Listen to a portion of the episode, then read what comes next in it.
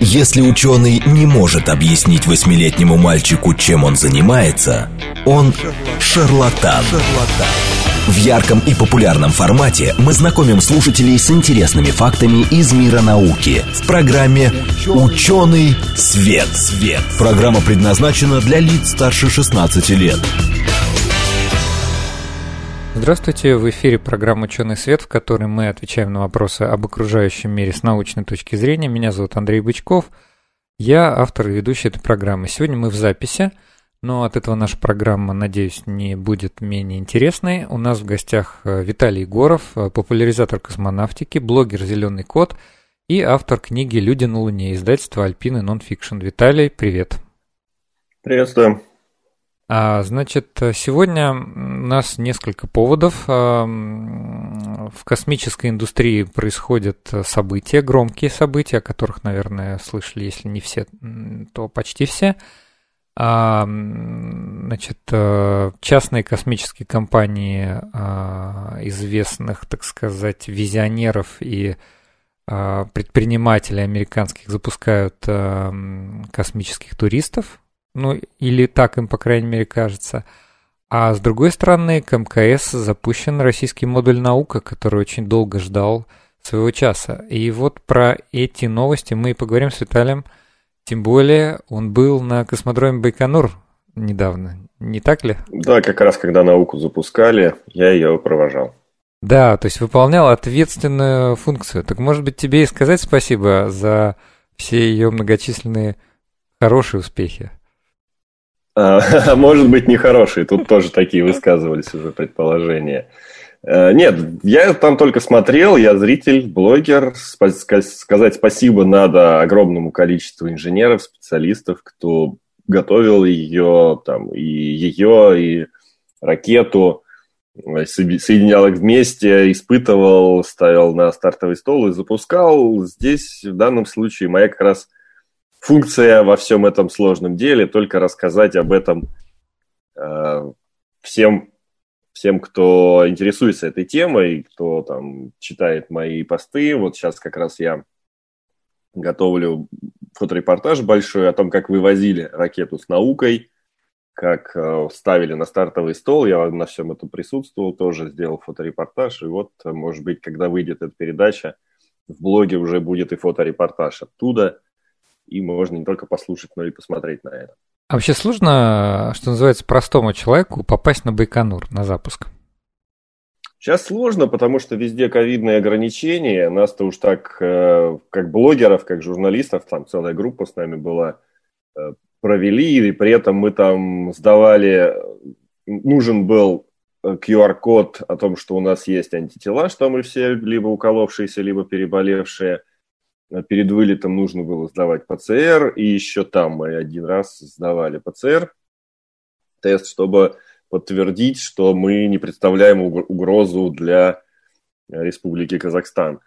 Потому что все-таки Байконур – это другая страна, и, конечно, Россия в этом случае, как эксплуатант Байконура, должна позаботиться о том, чтобы не представлять в ходе эксплуатации космодрома не возникало дополнительной угрозы, собственно, для граждан Казахстана.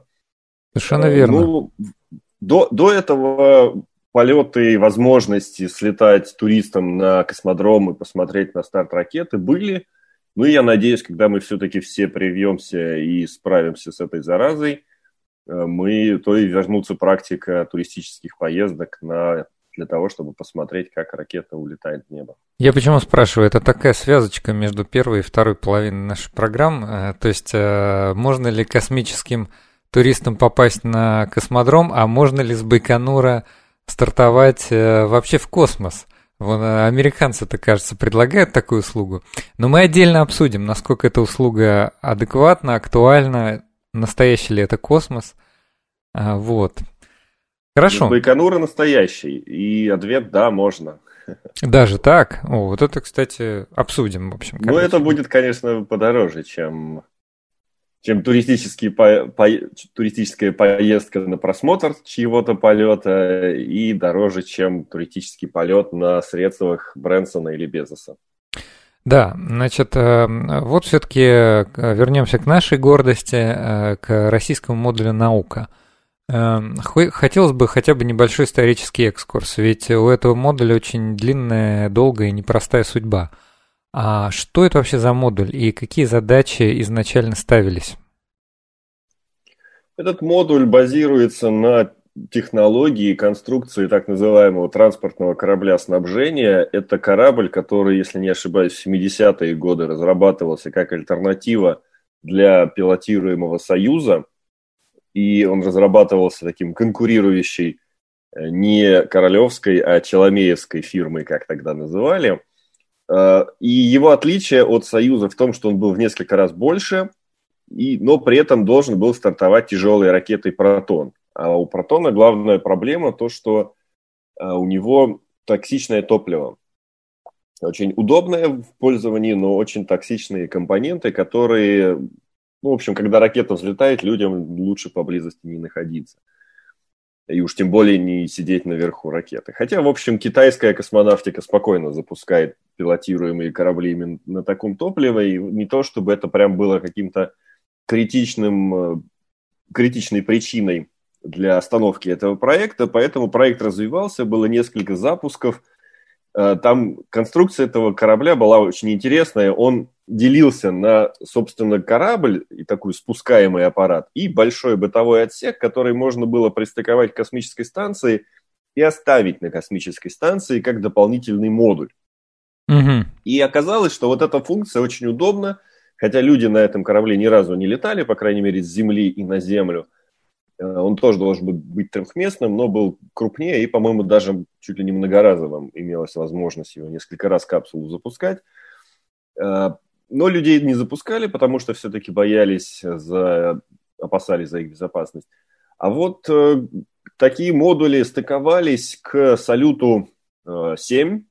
Был модуль пристыкован, потом был пристыкован или на основе вот этой уже технологии создавали модуль «Квант» для станции «Мир», и, по-моему, там еще пару было. «Спектр», «Природа» уже были, технологически базировались на той же конструкции, но они уже были адаптированы как отдельные модули, и, по сути, вот «Спектр», «Природа», станции «Мир» — это такие прямые предшественники модуля «Заря», с которого началась история уже Международной космической станции, и модуля «Наука», которым завершилась история вот этого транспортного корабля снабжения, потому что это последний модуль, и в дальнейшем такая технология уже, такая конструкция использоваться не будет.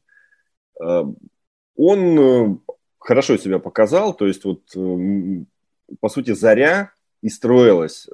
История Международной космической станции началась с запуска модуля «Заря», и наша «Наука», она создавалась как дублер «Зари».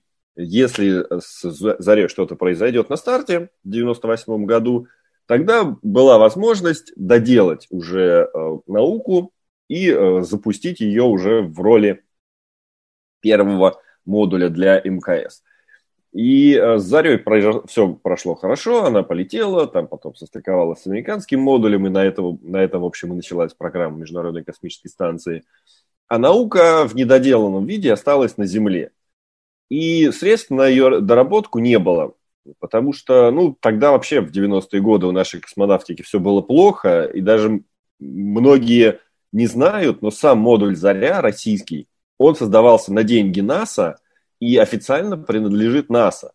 То есть, когда мы говорим, что Международная космическая станция началась со стыковки российского и американского модуля... На деньги американцев. Фактически, да, это было два американских модуля, просто один из них произведенный в России и предоставляемый американцами в пользование российской стороне. Так он до сих пор и остается в составе Международной космической станции российского сегмента «Заря». Но он сейчас уже не используется там как базовый, как он выступал в начале, базовый модуль, и он, по сути, используется только как склад.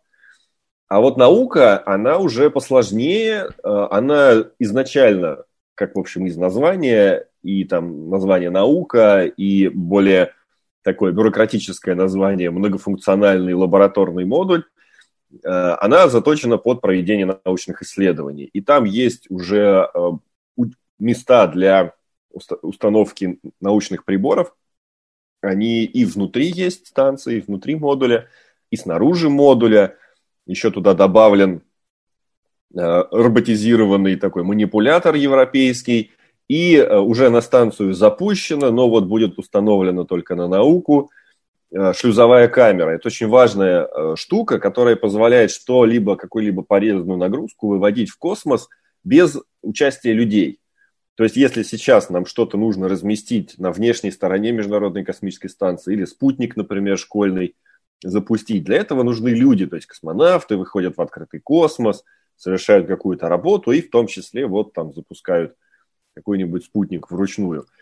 С запуском науки, запуск в смысле не в смысле ракете, а в смысле, когда она будет запущена в полноценное функционирование, когда будут все системы проверены и там шлюзовая камера установлена, тогда с российского сегмента, точно так же, как с американского и с японского модуля, можно будет запускать там и космические аппараты, и приборы на наружную сторону станции выводить уже роботами без выхода человека в открытый космос, что значительно удешевляет и упрощает проведение экспериментов, что тоже может способствовать развитию отечественной космической науки. Но там могут быть и международные эксперименты. Хорошо, а вот у этого функционального лабораторного модуля мы услышали, что там есть шлюзовая камера, есть уже подготовлено под оборудование, но вот все-таки название «наука» подсказывает, что какие-то должны там проводиться научные эксперименты. Для тех, кто не в курсе, есть какая-то информация, что вот какие там вообще эксперименты там, по биологии, может быть, что-то такое, что там вообще планируется? Ну, если честно, вот полного списка того, что там планируется именно на науке, я не встречал, но встречал упоминание на сайте ЦНИМАШ. Там есть полный список всех экспериментов, проводимых на российском сегменте МКС. И когда просто пролистываешь разные эксперименты, прям видно, что в некоторых написано, что он только планируется, и планируется как раз на модуле «Наука». То есть сейчас, по сути, лет 10, наверное, люди ждали, когда же все-таки наука долетит, и когда можно начать свои эксперименты. И сейчас, наконец, дождались. Ну и да, надо по поводу сложного пути науки договорить о том, что в 90-е она начала готовиться к самостоятельному запуску. Тогда запуск планировался в 2007 году, денег не хватало, запуск откладывался. Потом все-таки его прописали в Федеральной космической программе, которая пишется на 10 лет, на 2005-2015 год, выделили деньги. Деньги были потрачены с умом, по крайней мере, станция была, точнее, модуль был практически готов к запуску. Изготовитель, Центр Хруничева, передал модуль заказчику РКК «Энергия», который у нас занимается пилотируемой космонавтикой. И «Энергия» нашла проблемы в топливопроводах науки. Там нашли металлическую стружку. Вернули обратно, снимали трубопроводы, снимали топливные баки, прочищали, заменяли трубопроводы. Короче, все это затянулось на несколько лет. Ну и вот в результате она полетела вот только сейчас. Ну, отчасти это нормально, я так понимаю, для любых космических аппаратов история, да, тестирование. Я помню, сколько у американцев было с теми же самыми коммерческими кораблями, каких-то недочетов, ошибок, возвратов. Да и по челнокам там чего-то там тоже было не так. Нет, все хорошо. Такого, конечно, хватает.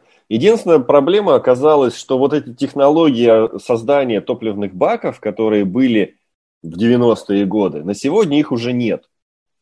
И это такая шутка по поводу того, что это древние технологии, утраченные на сегодняшний день. Как иногда про там, полеты на Луну говорят. Что ж они сейчас не летают, если 50 лет назад летали? Вот у нас с наукой получилось примерно то же самое. Просто технологии нельзя сейчас сделать такие топливные баки, как на науке. То есть нельзя было просто снять проблемные со стружкой и поставить новые. Потому что новые было негде взять, и сделать их нельзя было. Ну, по-моему, серп и молот делал завод, а он уже закрылся. Собственно... Ну да, это там технология вообще позаимствованная у подводных лодок. Ну, как бы то ни было, в общем, баки использовали старые, проверили, убедились, что вроде должно работать, и запустили. Летело тоже с проблемами, но в конечном счете все-таки долетело, состыковалось, потом снова были проблемы, но они оказались все решаемые, и в конечном счете мы все-таки получили науку на Международной космической станции в российском сегменте. Еще пару вопросов. А какой был ракетоноситель выбран все-таки для науки? Протон-М здесь, в общем, альтернативы особо нет. Хорошо. И, ага. По сути, наука, как модуль вот этот ИТКС, он изначально как создавался под этот носитель, так он на нем и летает. Слышал тоже, не знаю, правда-неправда, что модуль «Наука» выполняет еще одну важную для пилотируемой космонавтики, конкретно для российского сегмента МКС, важную функцию. Там есть койко-место для одного российского космонавта. Не знаю, насколько это соответствует действительности. Да, байка. Там есть одно, не койко-место, каюта. Каюта, да. Для космонавта. Сейчас действительно, если у нас на модуле «Звезда», который сейчас базовым блоком выступает, у нас есть две каюты, и если в экипаж входит третий россиянин, то он уже вынужден у американцев спать, потому что у них больше места. И здесь теперь наши трое смогут, наконец, разместиться с комфортом на российском модуле. Да, и еще, наверное, все-таки на науке, в связи с известными последними событиями, о которых мы сейчас говорим, на науке ведь есть тоже двигатели свои, есть какие-то, полезные для МКС какие-то вещи. Не только же это просто многофункциональный лабораторный модуль.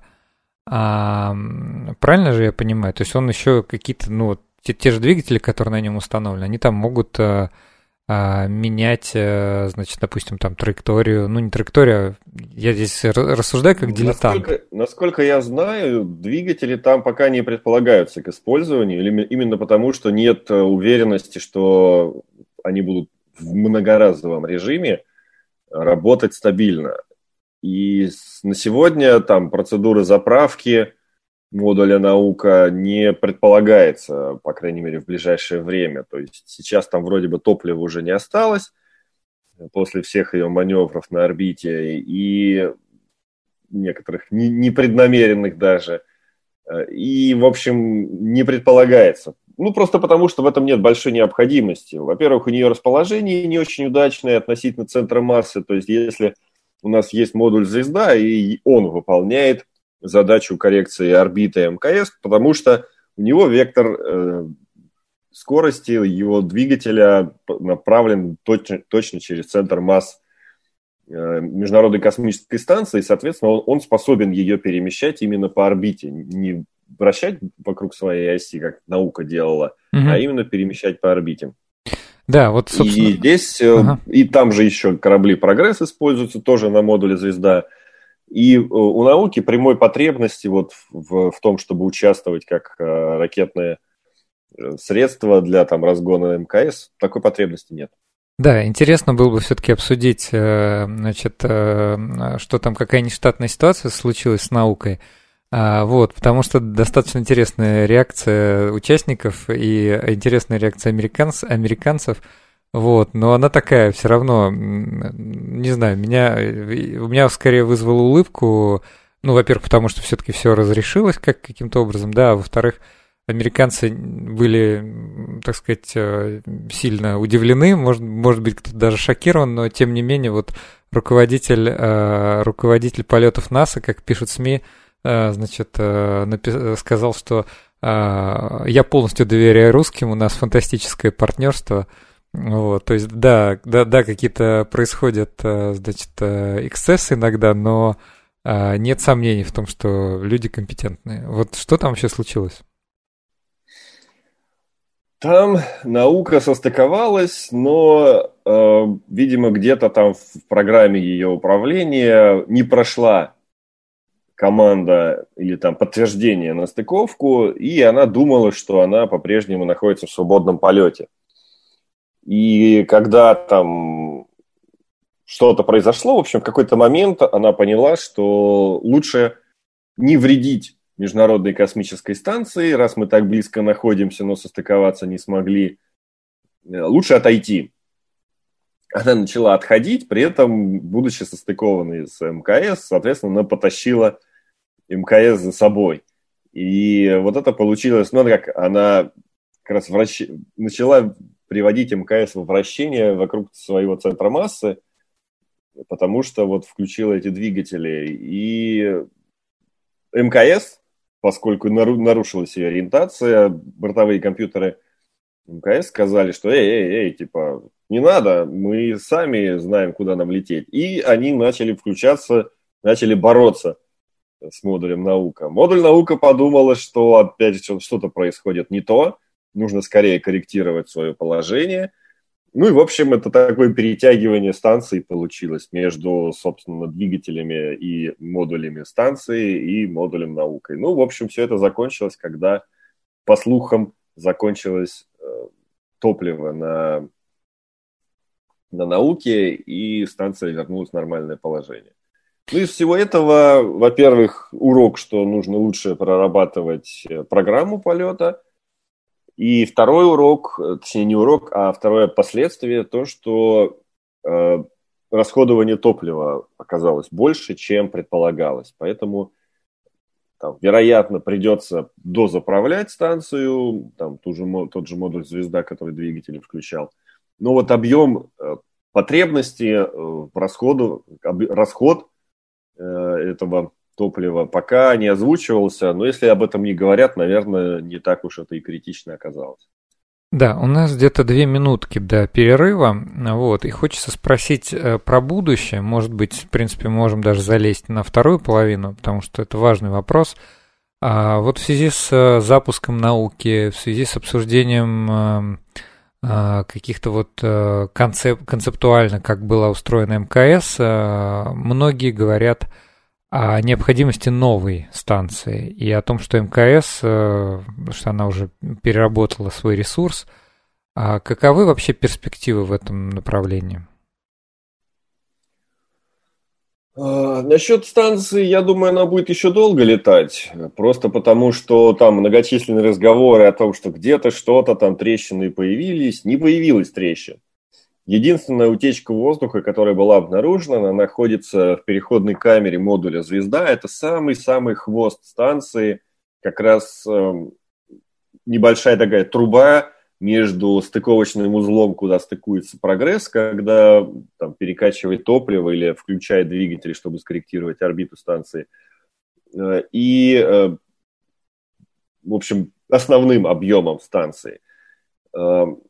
Он, в общем, полезен, если мы хотим пользоваться этим стыковочным узлом, нужен. Но если мы его просто задраем, ничего критичного от этого не случится. То есть станцией можно пользоваться по-прежнему. И вот то место, где прохудилось, так скажем, оно не подвержено сильным динамическим нагрузкам, как многие другие узлы станции. То есть говорить, что вот сейчас все будет трещать, все то, что мы там станцию усиленно эксплуатировали, она сейчас начнет трещать по швам, неправильно, просто потому что то место, где обнаружились вот эти трещины или даже царапины, потому что поначалу, когда космонавты осматривали их, они сказали, что это больше на царапины похоже, чем на трещины. А давай... Это принципиально... Ага. Это принципиальная разница, потому что царапины, значит, это результат какого-то воздействия внешнего, а не просто появилось само. Ну, а если не появилось само, значит, нам не надо думать, что в других местах станции появятся такие же трещины, потому что они появились там. Давайте я тогда прерву, потому что у нас время заканчивается, вот, но мы начнем тогда вторую половинку как раз с обсуждения перспектив, потому что, ну, то, что... с МКС происходит, мы сейчас объяснили, вот, а будет ли новая станция, об этом во второй половине. Значит, напомню нашим слушателям, мы сегодня в записи, у нас в гостях Виталий Егоров, популяризатор космонавтики, блогер «Зелёный кот», автор книги «Люди на Луне», издательство «Альпина нонфикшн». Мы говорим сегодня о модуле «Науки», «Наука», который был запущен совсем недавно к Международной космической станции, и о космическом туристе Безос, Брэнсон. Мы тоже слышим об их успехах последние там месяцы. Услышимся с вами после перерыва. В ярком и популярном формате мы знакомим слушателей с интересными фактами из мира науки в программе «Учёный свет». Здравствуйте, в эфире программа «Учёный свет», в которой мы отвечаем на вопросы об окружающем мире с научной точки зрения. Меня зовут Андрей Бычков, я автор и ведущий этой программы. Сегодня у нас в гостях Виталий Егоров, популяризатор космонавтики, блогер «Зелёный кот», автор книги «Люди на Луне». Виталий, добрый день еще раз. Приветствую. Да, мы сегодня говорим про модуль «Наука», который совсем недавно запустили к Международной космической станции. Строго говоря, он называется «Функциональный лабораторный модуль».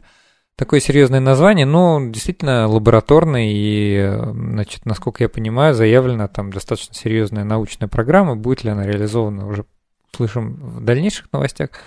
Значит, в первой половине мы обсудили, что какая была история, а история у него совсем непростая, такой долго-долго ожидавший, как космонавт, который 15 лет проходил подготовку в отряде космонавтов, ожидая своего часа. И вот, наконец, этот час наступил в 2021 году. Наука таки отправилась, пристыковалась к МКС, и, ну, там не без проблем. Это все мы обсуждали в первой половине. Во второй половине все-таки хочу начать, как и обещали, с перспектив. Ведь часто говорят о том, что МКС уже немножко старенькая, значит, пора создавать новую станцию. Вот будет ли все-таки новая станция? Или как со станцией «Мир» МКС проработает существенно дольше, чем ожидалось. А вот какова твоя оценка? Ты все-таки очень в теме. Я думаю, МКС точно продлится, пролетает в 20-е годы. Это прям вне всякого сомнения, просто потому что нет никакой замены. Хотя американцы там разговаривают про лунную станцию, в России вынашивают проекты российской орбитальной национальной станции. Ничего этого пока нет, только в производстве. Все это будет более-менее полноценно работать там лет через 8. При этом американцы, даже если построить свою окололунную станцию, они не избегут необходимости работать на низкой околоземной орбите, и поэтому МКС продолжит летать. Возможно, МКС используют как такую строительную площадку для новых станций. Например, в Америке есть проект частной компании Axiom Space. Они хотят сначала модульный МКС запустить такой туристический, затем построить полноценную станцию и, вероятно, отстыковать ее и эксплуатировать в дальнейшем самостоятельно. Ну, это такие планы там, в масштабе там, 20-25 лет. Раньше об этом всерьез там, говорить не стоит. Пока эта компания занимается тем, что организует туристические полеты на кораблях Crew Dragon компании SpaceX. У России вот проект российской орбитальной станции, он тоже там развивается, предлагается делать ее самостоятельно, озвучивались проекты запускать ее на полярную орбиту, там, чтобы обозревать, скажем так, всю Землю практически с этой станции. Но сейчас вот там научно-технический совет Роскосмоса рассмотрел этот проект, и в качестве варианта они рассматривают возможность стыковки и создания, по сути, российского сегмента МКС на борту Международной космической станции. Как раз они говорят, что вот нынешние наши модули, им уже там по 20 с лишним лет, они уже старенькие, прохудившийся один «Звезда», и, наверное, их нужно будет заменять. И тогда, по сути, вот эта новая орбитальная российская станция, она может просто стать заменой российского сегмента МКС, который может быть отстыкован от МКС и там сведен с орбиты, а на его месте просто будет создан новый российский сегмент, который будет называться «РОС». Но тут, конечно, все зависит от политических вопросов, насколько мы будем дружны с американцами на протяжении ближайших там, 10 лет. И от этого будут, в общем-то, исходить. То есть вопрос международного сотрудничества – это не вопрос Роскосмоса. Этим занимаются уже, это политический вопрос, поэтому Роскосмос может только технически сказать его, что мы можем вот так, а можем вот так. А уже там политика, в результате каких-то международных соглашений или отношений, или там взглядов того, как будет развиваться наши отношения с Америкой в дальнейшем, и уже будут принимать решение о том, что же мы будем делать. Вместе ли мы работаем с американцами или отдельно? И самое главное, есть ли у нас деньги на то, чтобы работать отдельно? Потому что сейчас большую часть финансирования на Международную космическую станцию отпускает США. И у России там может быть 10% от общего финансирования, может быть даже еще меньше. Поэтому выгодно, конечно, России использовать именно МКС, потому что за многое, что сейчас платят американцы, отдельно придется платить самим, и, конечно, это будет гораздо дороже.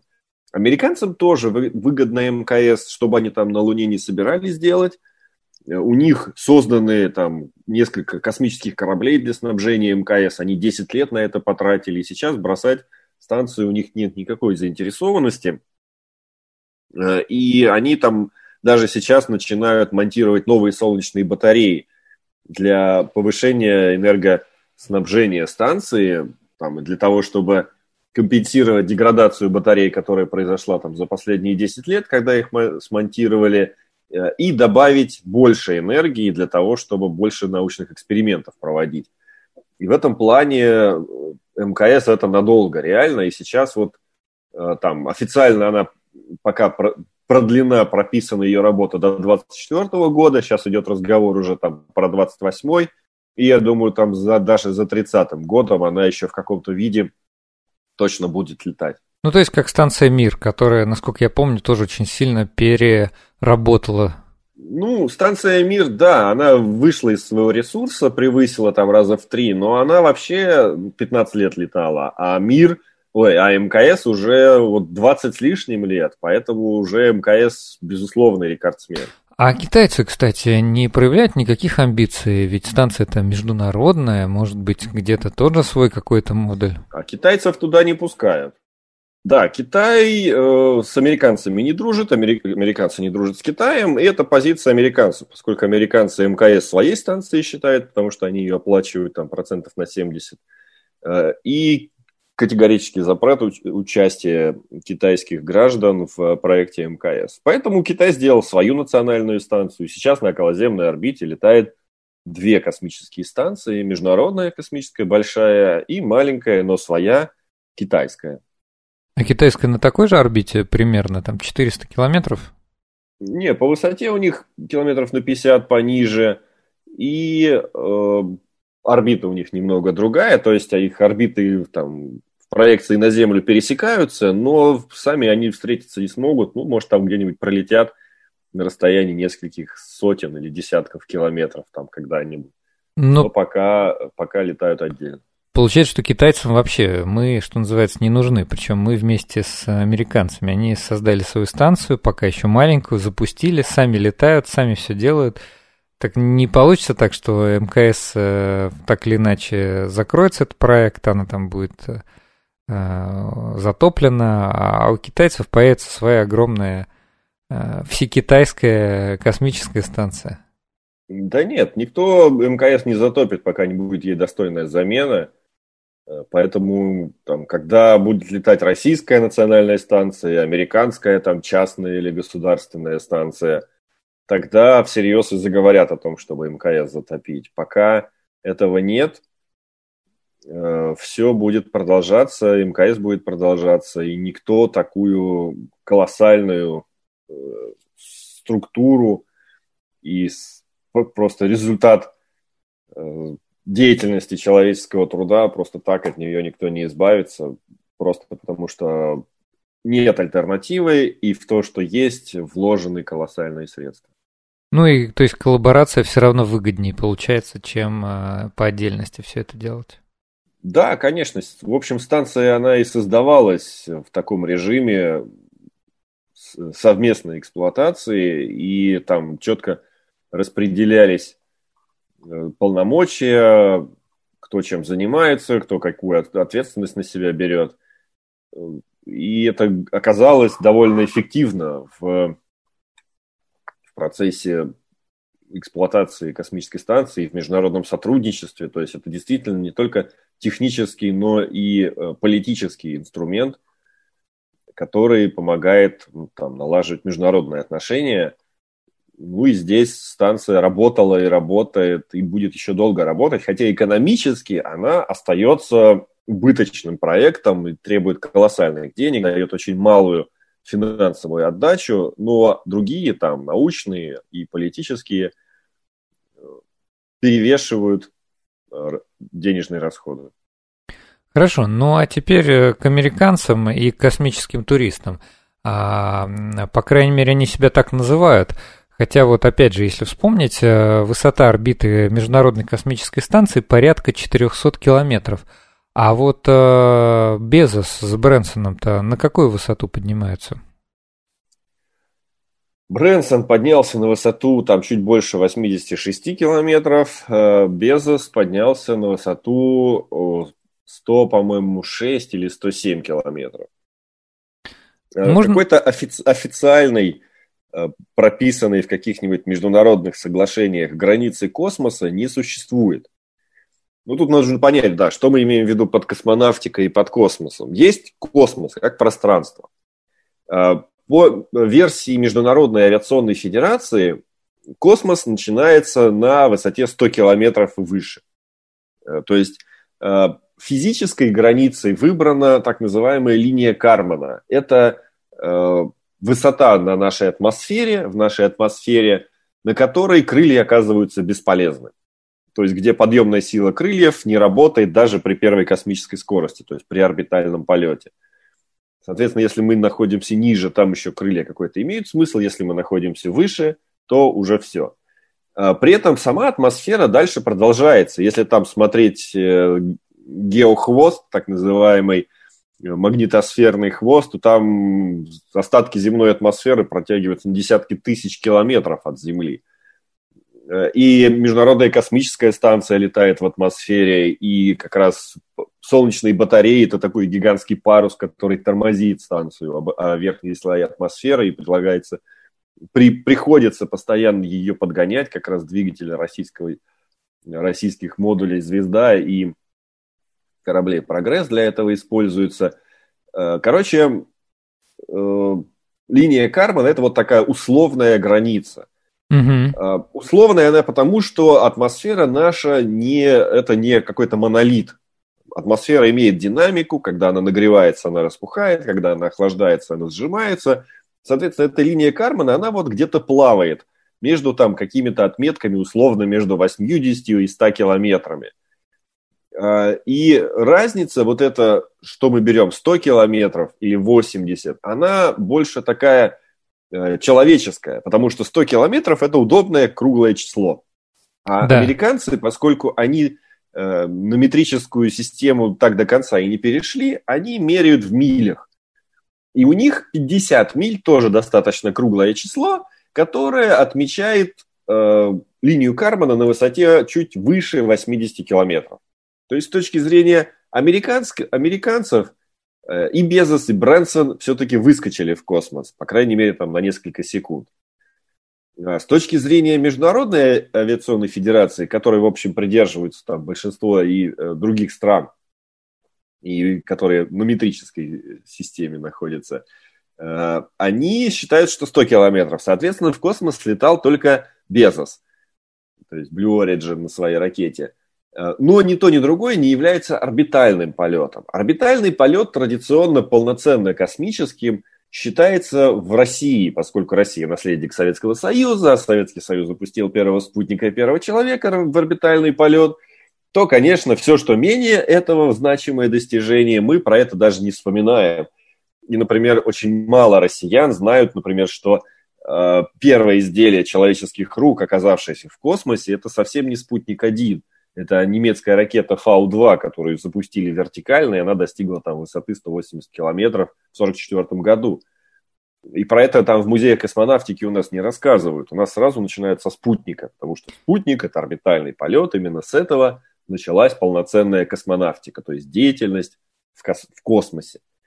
Орбитальный полет просто он выгоден тем, что он позволяет длительное время находиться в космическом полете, в космическом пространстве. А если мы не достигаем космической скорости, то есть не выводим на орбиту наше изделие, то на какую бы высоту мы ее не подкинули, там даже если на 5000 километров мы там выстрелим из пушки, были такие эксперименты, или запустим ракету просто вертикально на 5000 километров, она упадет вниз.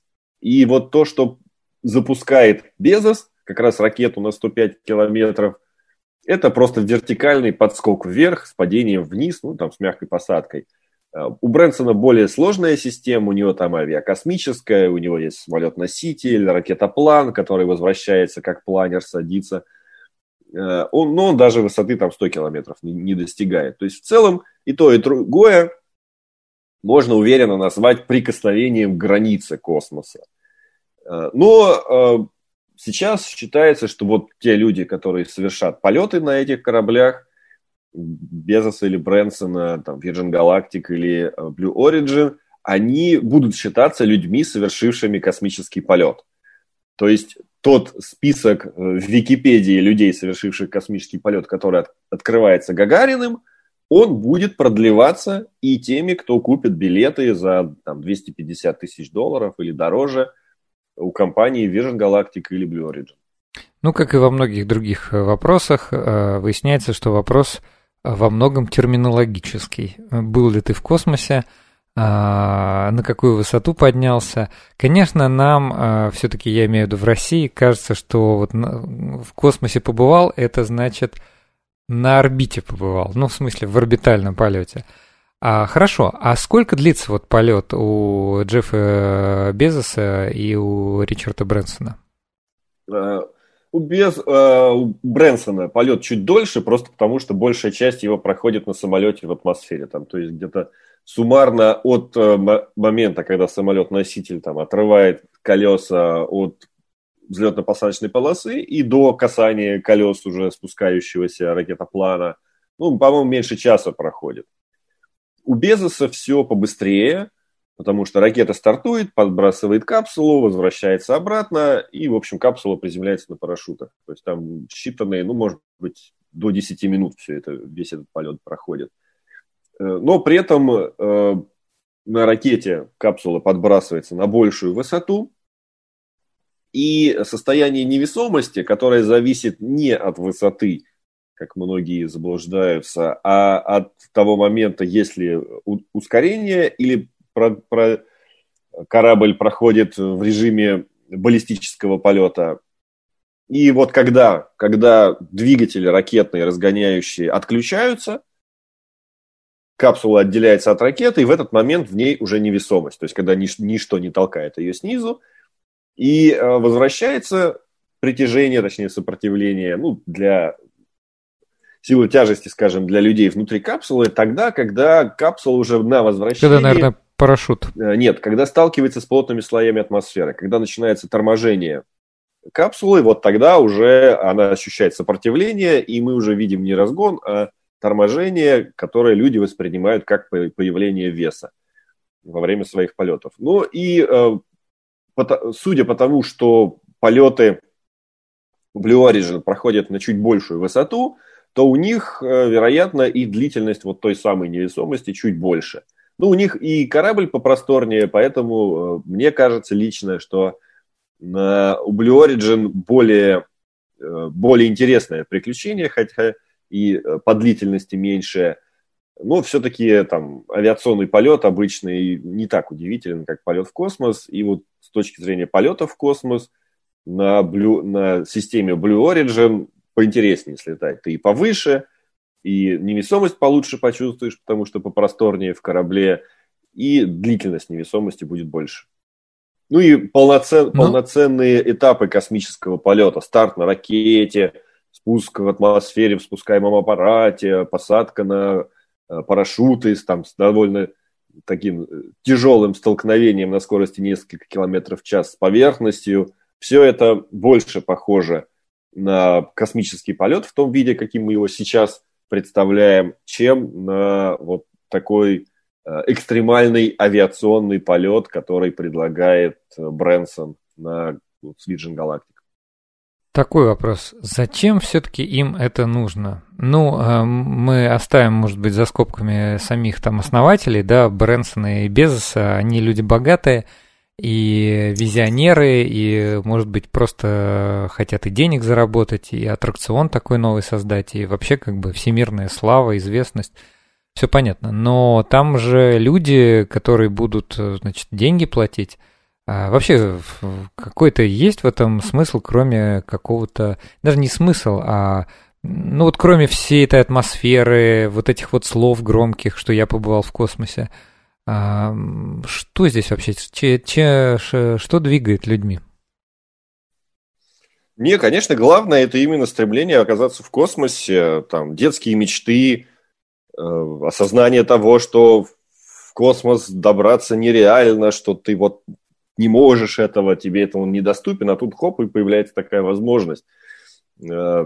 Есть же люди, которые там из парашюта прыгают, и на Эверест залазят, и все это они делают просто потому, что им хочется, вот что-то их к этому подтолкнуло, и это явно не какая-то прямая острая потребность в этом. Просто они нашли там финансовую возможность, осознали потребность в этом душевную свою и отправились. То есть в данном случае полеты вот и там... на орбиту, и тот же самый Эверест. Это вот самая близкая аналогия с подобным развлечением. Это просто желание людей. И для Безоса и Брэнсона это, конечно, бизнес. И это попытка найти новое применение космосу. То есть наша космонавтика, мы не полетели на Марс, не отправили... там, пилотируемые зонды к Юпитеру, как это показывала космическая Одиссея 2001 года. И мы это не сделали, там, не построили город на Луне ни в 2001, ни в 2021 году. Во многом потому, что экономическая отдача космоса от космоса оказалась гораздо ниже, чем ожидалось. То есть мы не нашли в космосе каких-то сверхценных минералов. Все применение, которое мы ему нашли, оно околоземное, то есть это там спутники связи, ретрансляторы, навигация, спутниковая съемка. Это все понятно, на этом зарабатывают, и там рынок, и экономика своя строится, но это не ведет дальше. И космический туризм – это, с одной стороны, расширение космического рынка, то есть появление новых услуг, которые могут быть востребованы и могут оплачиваться желающими получить эти услуги. И это возможность двигаться дальше. То есть ничего, кроме туризма, экономически, ну, там, туризм, может быть, и реклама еще, там, на Луне мы экономически не получим. То есть там нет вот каких-то минералов, там, хотя там говорят про гелий-3, но гелий-3 есть и на Земле. Это, во-первых. Во-вторых, он нет спроса на такие объемы гелия-3, чтобы промышленная добыча его на Луне окупила бы эти полеты на Луну.